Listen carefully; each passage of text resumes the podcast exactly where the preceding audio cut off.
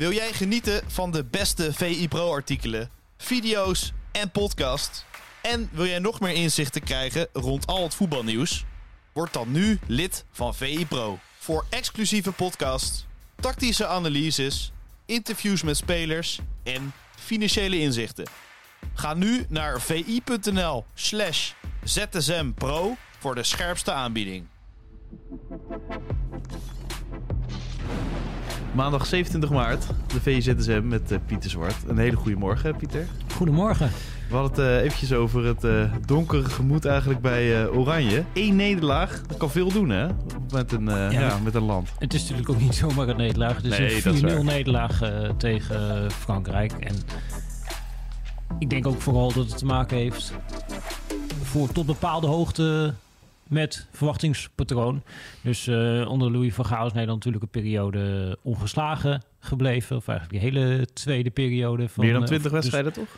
Ja, is uh, die hele periode natuurlijk alleen naar strafschop gingen mis uh, tegen Argentinië. En dan ja, ontstaat toch ook wel een idee van... Uh, ja, niet alleen Nederland is heel goed, maar ook... ja, we zijn zo goed dat we zelfs allemaal nog wat attractiever hadden mm. kunnen doen. Ja, en nu sta je weer met beide voeten in de realiteit. En dan ja, gelden natuurlijk alle excuses die er zijn. Want het aantal spelers dat afviel, ja, dat, dat zijn er een stuk of ja. zes potentiële basisspelers, denk ik, uh, die zijn weggevallen.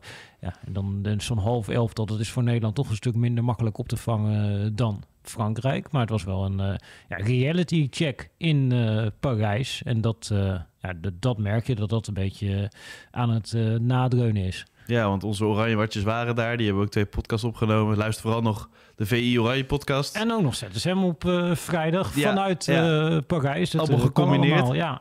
Maar die hadden ook een beetje dezelfde conclusie van... ja, uh, je kan misschien niet eens conclusies verbinden eraan. Dat is het moeilijke een beetje. Maar als je er doorheen kijkt... als je al die spelers misschien wel had gehad... of had het in ieder geval met deze selectie ook beter gekund dan nou, dit ja, tegen Frankrijk? Ja, tuurlijk kon het beter dan uh, met 4-0 verliezen. Dat... Ja, dat lijkt me een vrij simpele conclusie die ook niet zo controversieel zou moeten zijn. Kijk, ja, 4-0 nee. is natuurlijk gewoon ja, uh, een absoluut dieptepunt. Kijk, je kunt verliezen van Frankrijk. Alleen 4-0 verliezen van Frankrijk. Dat, dat veel meer anders. kunnen zijn, toch eigenlijk? En het had ook nog meer kunnen zijn. En nou, dat ja. merk je ook wel aan die uh, persconferentie van Ronald Koeman uh, gisteren. Dat ook bij hem zat dat uh, chagrijn erin. En dat zit er ook bij de spelersgroep. Dus volgens mij ja, heeft iedereen ook al die conclusie getrokken... dat ja, zoals ze voor de dag kwamen in Frankrijk... dat het gewoon ja, niet goed genoeg was. Met afstand niet goed genoeg. Ik deed een beetje denken aan de tijd dat Nederland uh, wat naïver ook uh, speelde. En dan Vlijmscherm per counter tegenkreeg. En twee goals uh, tegenkregen. Gewoon geen goed resultaat haalde. Ik had het in het pro-stuk staan vrijdagavond. Ja. De statistieken na 20 minuten. Dat je 70% balbezit had. En die blind het tijdperk een beetje? Ja, misschien. Ja, dat, uh, ja, die periode was natuurlijk die wedstrijd met uh, advocaten ook met mm. 4-0 eraf ging uh, in Frankrijk met Wesley Sneijder op 10. Ja, qua, qua spelpatroon deed het daar inderdaad wel ja. aan denken. En dan krijg je natuurlijk ook al die clichés van jongens tegen de mannen en ja. naïef en al dat soort verhalen. Kun je maar dat goed. zelf voorkomen als trainer?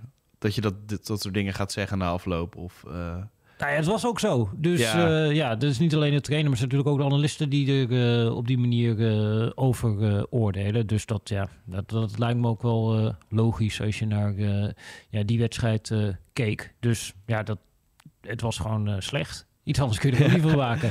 4-3, 5-3-2 discussie, ja, ja, die borrelt nu een beetje. Hij is nog niet helemaal terug. Maar zou het terecht zijn, denk je? Helemaal met die wedstrijd tegen Frankrijk, dat je misschien als Koeman dacht van... ik heb zoveel afwezigen, ik bouw er even wat zekerheid in. Nou, waar ik me vooral over verbaasd heb, is uh, de manier waarop 4-3 werd ingevuld. Dus uh, waar ik een beetje op gehoopt had, uh, is dat je in veldbezetting, aanvallend en verdedigend...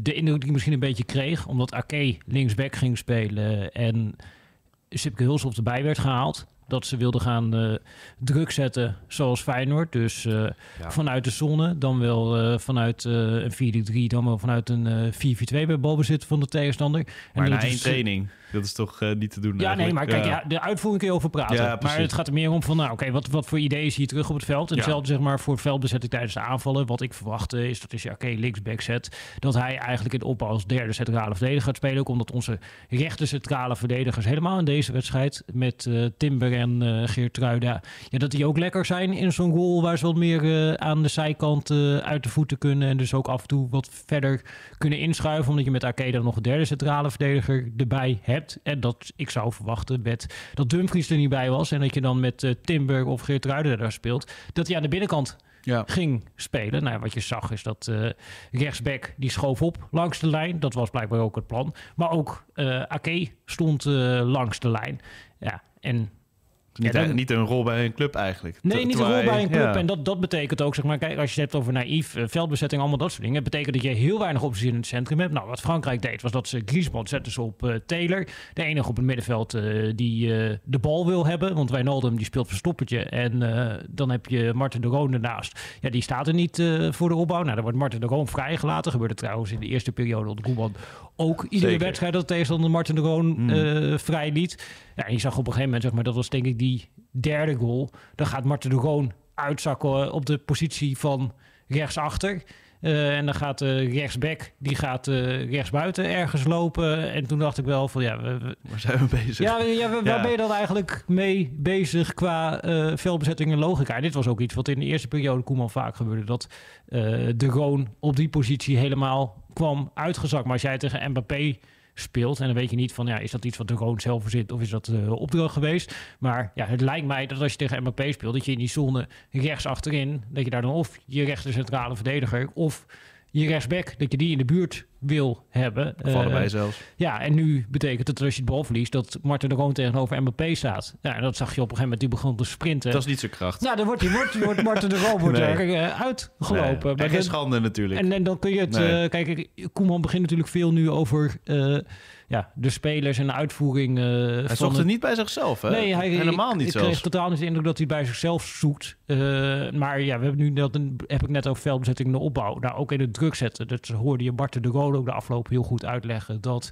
ze speelden heel erg van het mannetje op het mannetje op het middenveld. En als zij dan goed die 2 tegen 1 uitspelen, centraal achterin tegenover de spits. En die gaan indribbelen, was onduidelijk wie moet er gaan uitstappen. En als je zeg maar hebt over de manier waarop Feyenoord druk zet. Ja, die zetten niet met mannetjes vast op het middenveld en is het meer vanuit de zone. Eh, zou je misschien in mindere mate eh, dat probleem hebben. En dan gaat het natuurlijk over intensiteit. Maar intensiteit begint natuurlijk ook vaak met ja, dat er een bepaald idee is eh, waar je misschien ook Dan kan het pas komen, eigenlijk, die precies. intensiteit. Ja. Waar je minder afhankelijk bent ook van de tegenstander. Want als je ja, achter Griezmann aanloopt en Griezmann rent niet zo hard en die Fransen rennen niet zo hard als ze de bal hebben. ja, en je moet erbij staan. Ja, dan gaat er geen intensiteit ontstaan, want je staat bij iemand die ook stilstaat. Eh dus de, de- dat soort dingen, dat, dat, dat is uiteindelijk wel tactische keuzes. En dan, ja, het zal ook ongetwijfeld zo zijn dat de tactische uitvoering dat die eh, minder was. Maar ik had daar wel iets anders, iets moderners van verwacht. Dit was een beetje andere tijden sport waar je naar zat te kijken. In de zin van, het was gewoon de tactiek van vijf jaar geleden. Een soort van copy-paste. Plakken we op een nieuw elftal. Terwijl er ondertussen wel natuurlijk het een en ander ja, gebeurd is. En er andere spelers zijn doorgekomen met eh, andere kwaliteiten. En wat dat betreft ben ik wel benieuwd naar, naar die wedstrijd tegen Gibraltar. En ook die periode daarna. Eh, ja, Ja, vooral richting juni, hè? Dan, dan wordt het helemaal zichtbaar wat hij nou echt wil. Ja, precies. Wat, wat er dan eh, echt gaat gebeuren. Want daar Koeman was niet tevreden. Dus misschien was dit ook niet de bedoeling wat eh, hier Mhm. op het eh, veld zag. Maar wat je zag qua eh, tactische uitvoering. Nou, da- daar was ik, eh dat vond ik eigenlijk heel ouderwets. Wat je daar zag met twee backs aan de zijkant. nou, waar, ik, waar ik net Ja. over had. Of Martin de Roon niet gaat uitzakken als rechtsachter. Dat zijn dan dingen waarvan ik denk, ja... Ja, ik, ik, zie de, ik zie de logica gewoon Nee. eh, niet eh, van dat soort eh, tactische dingen. Of, of laat Frankrijk, omdat ze zo goed zijn, want we hadden het over Griezmann bijvoorbeeld. Die heeft natuurlijk wel een geweldig seizoen, is een geweldenaar. Ja, Mbappé ook. Je hebt natuurlijk verschrikkelijk veel goede voetballers. Laat Frankrijk Nederland er niet heel slecht uitzien.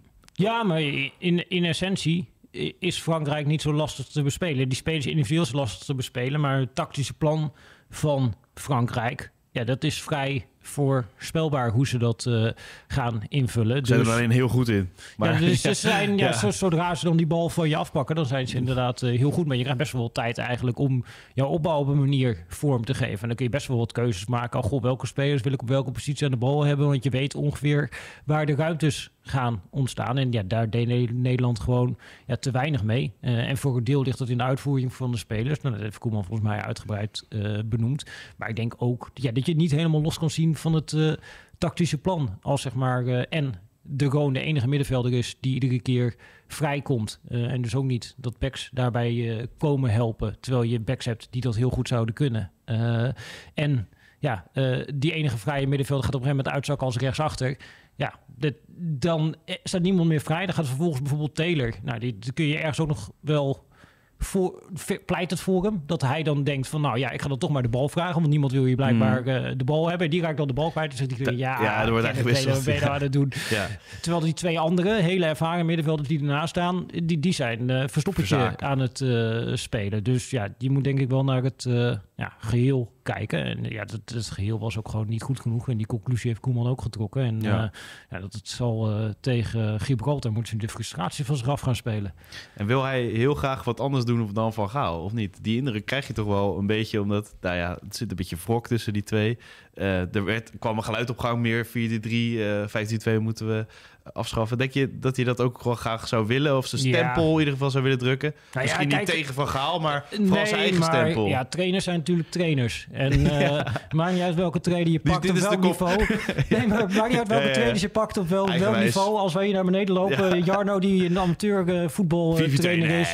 Nee. Ja, die, die, die, die zal ook uitleggen dat je het allemaal tactisch heel anders zou moeten aanpakken eh, bij Nederland zelf. Dus Ja. iedereen die daar naar oranje kijkt, iedereen eh, die ook maar een beetje van het trainersdiploma heeft, die denkt, nou, dat zou ik heel anders doen. Zou ik op een hele andere manier eh, zal ik dat aanpakken. Ja, dus eh, Koeman ook. En in zijn eerste periode is hij ja, met zijn ideeën bijzonder eh, succesvol geweest. En dat zal hij nu ook weer naar zijn hand proberen te zetten. En nu was het gewoon ja, een extreem valse start Ja. in Frankrijk. Maar die kan hij misschien in bepaalde mate ook wel weer in zijn voordeel eh, gebruiken. Want je hebt een nieuw nulpunt gecreëerd. eh, en nu heb je wel reden om te gaan veranderen. En daarvoor was er eigenlijk nog geen reden om te veranderen. Dus ja, misschien eh, ja, eh, zitten we over een paar jaar hier en dan zeggen nou, met uh, nader inzien eh, Ja. was dat eh, heel lekker dat die wedstrijd eh, verloren werd en dat, eh, dat die spelers er niet bij waren. Want het gaf wel ja, een haakje om het toch op een andere manier te gaan doen. Laten we daar inderdaad positief eh, mee verder gaan. Want Oranje leeft ook op vi.nl. Eh, Want eh, Nathan Ake, Guardiola heeft tegen Ronald Koeman gezegd van rustig aan hè. En Koeman zei dat zegt genoeg over de ontwikkeling van Nathan Ake en hoe belangrijk hij is geworden voor City. Dat is wel, mo- ik denk ook mooi om te horen voor Ake zelf. 100 procent. Ja, eh, Koeman zijn 60ste verjaardag. En hij vertelde inderdaad dat eh, Guardiola hem belde. En dat hij ongeveer, eh, nou nog net niet voor de felicitatie, dat hij Ja. al zei... eh, Rustig aan met Nathan en gefeliciteerd. maar dat zegt inderdaad wel veel over de ontwikkeling van Ake. En ook hoe Guardiola naar hem kijkt. En heeft het een paar keer ook openbaar gezegd. Was denk ik ergens in januari dat hij op een gegeven moment Ja. iets zei van... Nou, zonder Nathan kunnen wij niet meer goed spelen. Wedstrijd erna zetten ze die Ake trouwens op de bank en wonnen ze die wedstrijd. Dus dat is ook eh, Guardiola. Maar je weet nu in een grote wedstrijd bij eh, City dit seizoen... dan staat Ake in de basis. En dan staat hij vaak in de basis als linksback in die tactische formatie. En dit, daar is hij gewoon ontzettend belangrijk in geworden. In een manier van spelen die zij er nu ingekregen hebben. Met Haaland eh, in de ploeg Mhm. eh, ja, is hij in die rol waar we net over hadden als derde centrale verdediger gewoon ja, heel erg belangrijk eh, geworden voor dit elftal. Dan is hij dus een van de eerste die op het formulier staat. En ik denk dat ja, als je teruggaat naar het moment dat hij die kant op ging, dat weinig mensen hadden verwacht dat hij zich er toch op die manier Ja. in zou Derde keuze overal, denk ik. Zo begin je een beetje. precies, mensen denken, oh, die komt voor de breedte. Alleen, ja, wat je ook wel hoort binnen Manchester, dus eh, mensen die daar werken, is dat hij heel veel indruk maakt met eh, de manier waarop hij zijn sport beleeft. Dus wat, wat bijvoorbeeld, denk ik, weinig mensen zullen weten van Ake, is dat...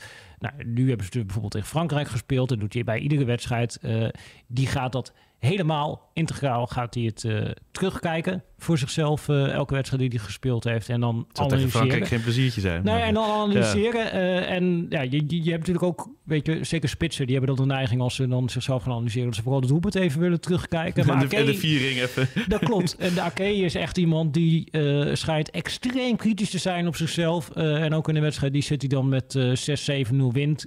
dan haalt hij die paar ballen eruit waar die nou ja, of verdediger net niet goed staat, of net die eh, niet goed is. Ja, juist door die leergierigheid, eh, maar ook omdat hij heeft natuurlijk lang daarnaast gestaan. Dat is ook bij Nederland zelf natuurlijk het geval Zeker. geweest. eh, dat hij eigenlijk een soort van ideale twaalfde man is. En in die, ja, in die rol dan gaat hij niet moeilijk doen. maar blijft hij bezig, ja, positief. en ook met de groep. Dat is heel knap.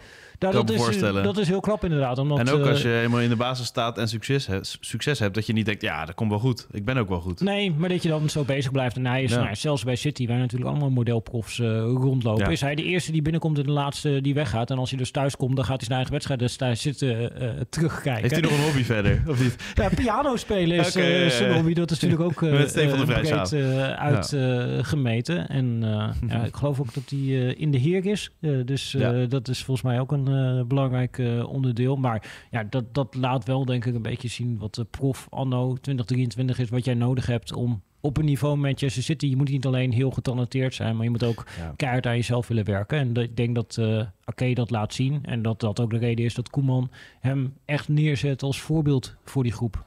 En wat maakt hem dan qua spel nog veel beter? Want hij is leergierig, hij is, eh, hij is een linkspoot, dus eh, hij is inmiddels 100 miljoen waard, denk ik. Maar wat maakt hem nog extra speciaal? Nou, dat, wat hij bij City echt geleerd heeft, is dat eh, uitstellen van de paas. Als je het in aanvallend opzicht erover praat. Dus de- de- wat, wat ze echt willen in die opbouw is dat je die tegenstander op een gegeven moment lokt. En dan Ja. ja. moet je net twee, drie tellen langer wachten dan comfortabel is. Zodat die aanvaller echt op jou uitstapt. En dan ontstaat een linie verder, ontstaat een vrije man. Nou, en als je dat nou legt op die prestatie van Nederland eh, in Frankrijk. Ik weet dat je een heleboel situaties kan pakken. Zeg maar die eerste al, al een halve minuut waar Nederland balbezit had. Ja, waar je spelers de bal zag hebben. En hem alweer naar een ploeggenoot spelen. Voordat daadwerkelijk een Fransman ja, gebonden is en zich echt gecommitteerd heeft. Dan lopen ze Eh, gewoon alleen maar achteraan, totdat je weer terug paast naar de Precies, en je keeper. dwingt ze niet echt tot keuzes Ja. maken. En eh, dat is iets waar eh Ake heel goed in geworden is. Nog wel even los van zijn verdedigende kwaliteit. Want we hebben ook bijvoorbeeld tegen eh, Saka gezien. eh wat natuurlijk een van de meest vaardige Ja. buitenspelers heeft. Maar ook tegen Salah is hij een paar keer eh op tackles indrukwekkende wijze overeind gebleven. Dus hij kan en heel goed verdedigen. En hij heeft een hele goede paas. En ja, die combinatie maakt hem tot een eh, ja, uitmuntende speler. En linkervoet.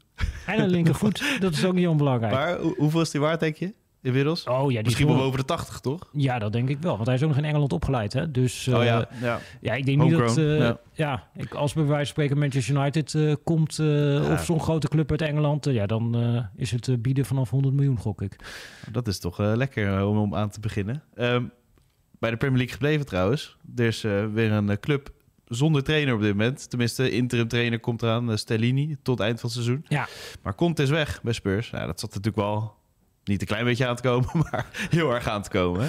Ja, ja, als je op een gegeven moment een trainer hebt... die persconferenties aan het geven is... en aan het uitleggen is waarom die club al 20 jaar niks gewonnen heeft... Ja. eh, en dat er een structureel probleem is binnen die club... eh, je kan je eigen ruit ingooien, maar je kan ook gewoon uh, het hele gebouw uh, gort slaan uh, in één keer. Nou ja, hij, hij, hij riep nog net niet, uh, ontsla me alsjeblieft, uh, ik wil die premie hebben. Maar dat was het enige wat eraan ontbrak. Dit, je, hebt, je hebt een soort van trainers die open solliciteren, maar dit was een soort van omgekeerde open sollicitatie. Kom terug naar van, Italië. Ja, Ja, ontsla ja. me alsjeblieft en geef me dat geld mee, want uh, dat gaat er niet meer worden. Dus uh, ja, dat was een kwestie van tijd en nu is het daadwerkelijk gebeurd.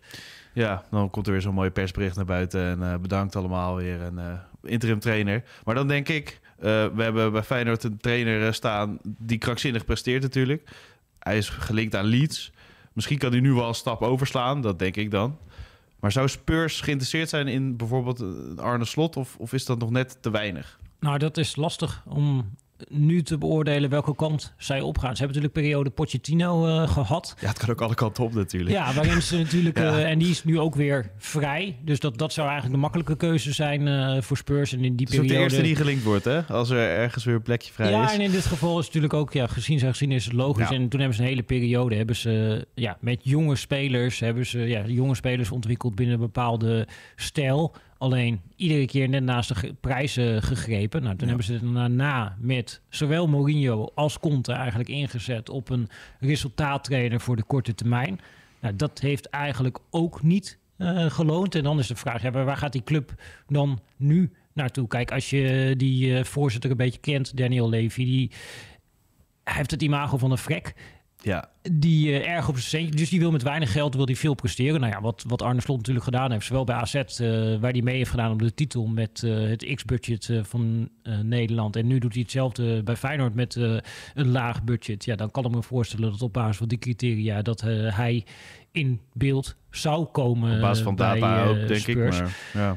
Ik Ja, weet niet of ze alleen heel erg het is naar wel, kijken. ja, het is wel echt, ja, welke kant wil die club op? Ja. Kijk, het kan ook zijn dat ze zeggen, nou, we willen weer juist terug eh, naar Pochettino. Nagelsman is natuurlijk eh, op de markt, dat zou misschien ook een uh, interesse. Dus Oh, er, ja. zijn, er zijn natuurlijk genoeg trainers die in potentie interessant kunnen zijn voor een club als Spurs. En hier in Nederland zijn we natuurlijk geneigd om te kijken ja, naar Nederland. Maar ja, je kunt zelfs nog zeggen, weet ik veel, Ruben Amorim, wat die laat zien bij Sporting. Nou, dat kun je ook zeggen. Nou, dat is misschien ook een potentieel interessante eh, trainer eh, voor de lange termijn. Uh, Roger eh, Smit, wat hij nu laat ja, zien bij ja. Benfica. De, in, in Portugal zitten misschien mensen aan dezelfde tafel. Ik denk, ja, Ja. zou er best wel eens bij Smit kunnen uitkomen als je ziet wat hij nu presteert bij Benfica. Dus ja, zo net, natuurlijk... ja, net het linkje wat Levi wil leggen misschien ook, toch? Ja, precies. Of die die heeft en dan kent hij die en die zegt dan, ah, die moet je dan pakken. En dan zo gaat het misschien eerder dan dat je echt objectief kijkt wat nou de beste keuze is misschien. Dat, dat klopt. Ja, je kunt zelfs nog kijken. Dus die clubs kijken natuurlijk ook wel eens binnen de Premier League. Ja, dan kun je ook Ja. nog denken. Oh ja, de Serbië is nu wel heel goed bezig bij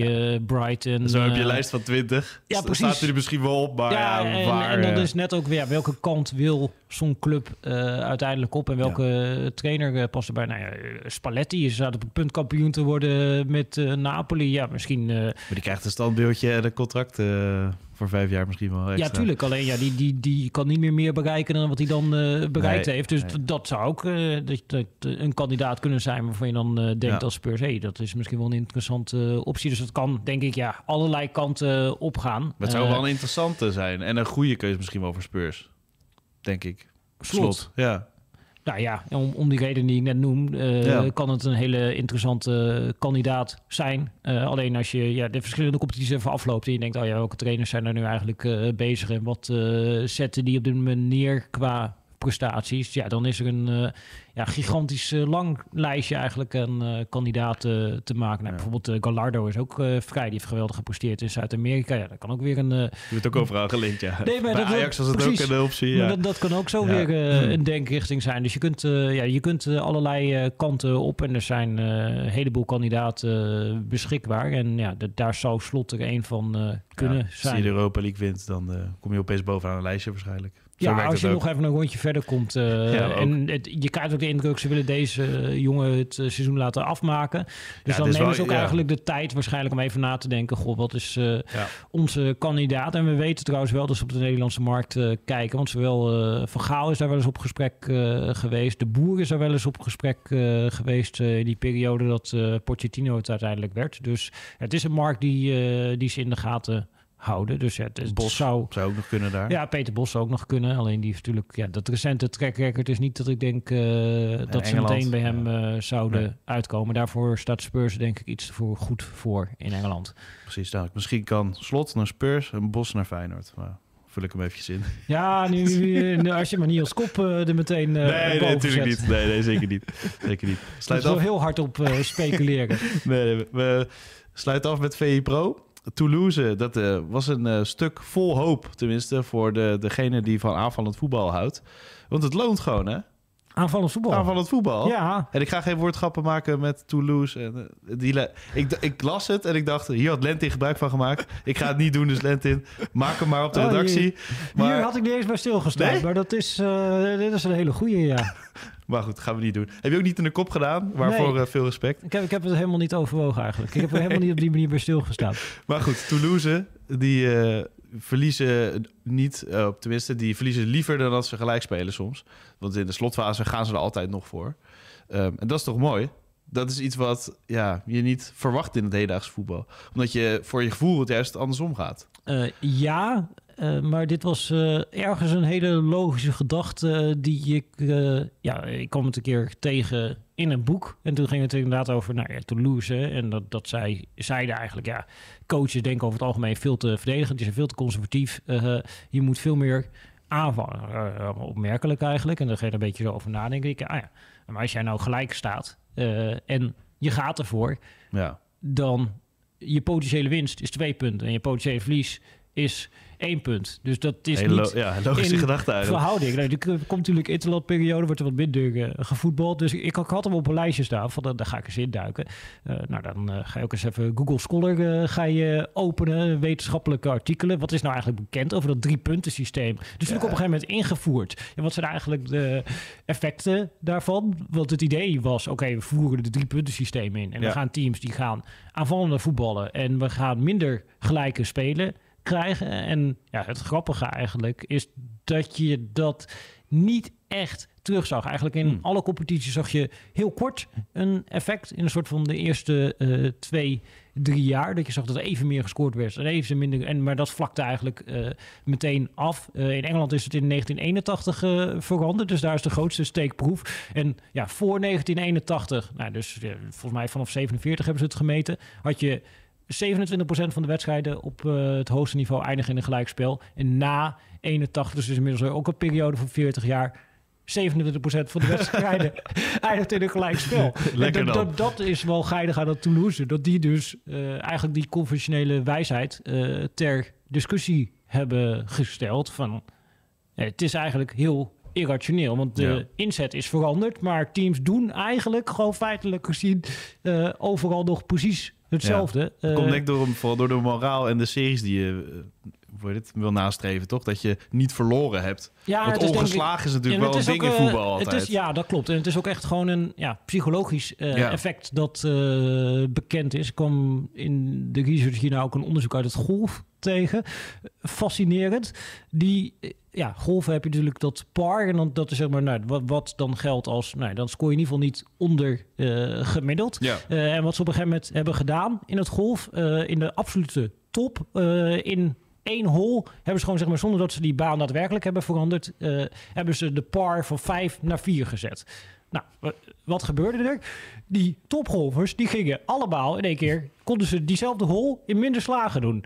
Eh, nou, wat dus suggereert dat eh, ze tot die tijd eigenlijk, ja, ze nemen niet het risico van oh, om het in vier te kunnen doen, eh, omdat ze eigenlijk niet boven vijf willen eindigen. Maar zodra het vier is, dan gaan ze meer risico Hmm. nemen met de slagen en kunnen ze beter slaan. En dat is natuurlijk allemaal een onbewust proces. Niet bewust, eh, maar dat is onbewust eh, hoe het gaat. Eh, ja, en waarom zou dat niet zo werken voor trainers en spelers? Ja, psychologisch ja, wil je niet winnen. En hier zijn ja, allerlei onderzoeken naar gedaan dat nou ja, ook zeg maar studenten, als je die voorlegt, kop of munt. Wil jij voor eh 10 euro, eh, als jij eh, kop of munt en als je het goed hebt, dan krijg je van mij 20 euro. Maar als je het fout hebt, dan kost het eh 10 euro.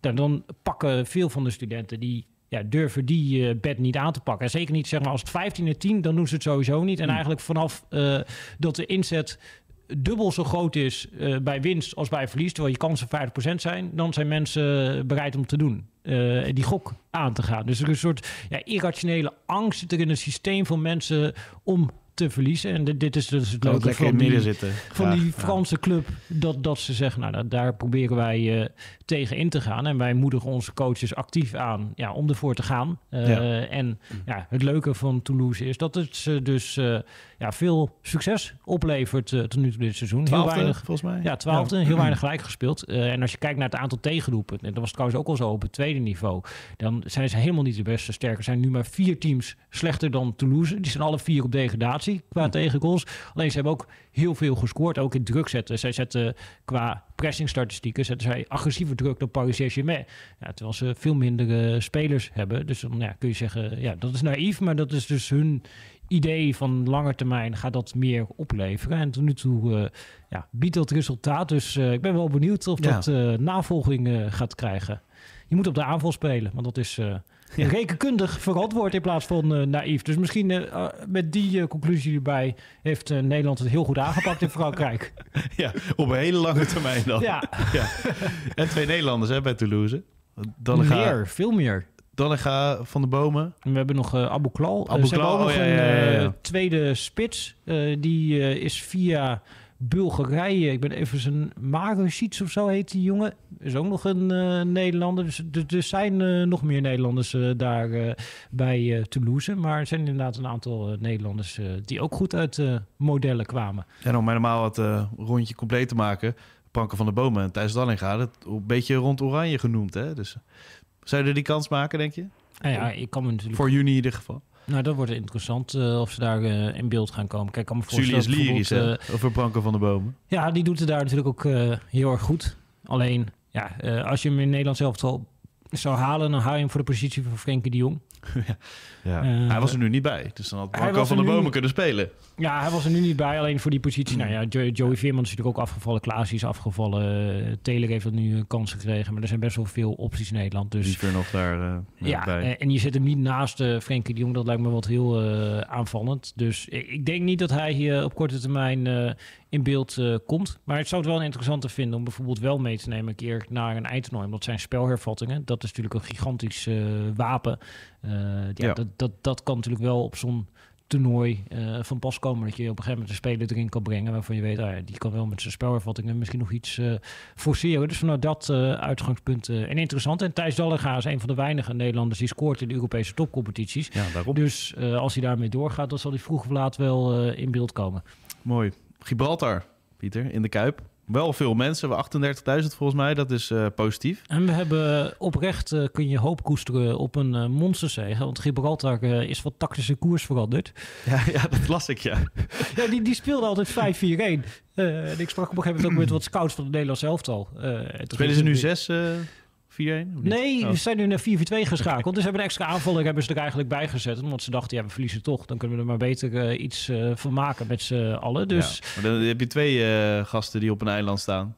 Dat is wel gezelliger dan in je eentje op een onbewoond eiland. dat klopt. Maar ja, Nou ja, dat wordt...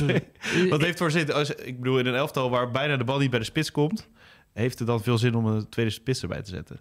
Ja, ze, pro- ze proberen natuurlijk op die manier eh, ja, ook wel een keer eh, zelf eh, te scoren en wat meer Ja. op die manier er een wedstrijd van te maken. liever 8-1 dan 4-0. Ja, dat is misschien bij hun de overweging. Dus ja, er gaat meer ruimte liggen dan in die vorige wedstrijden tegen Gibraltar. Nou, nu is daar Nederland om daar ook daadwerkelijk van te gaan profiteren. Denk je dat hij nog eh, iets gaat aanpassen... of eh, probeert hij nu een beetje vast te houden aan eh, dit elftal? Koeman. Ja. Oh nee, daar gaat natuurlijk wel het een en ander veranderen. Er zijn natuurlijk ook weer wat spelers terug. Dus Ja, maar zou je die, stel, je, stel je die wel op als je verzwakt bent van, van ziekte?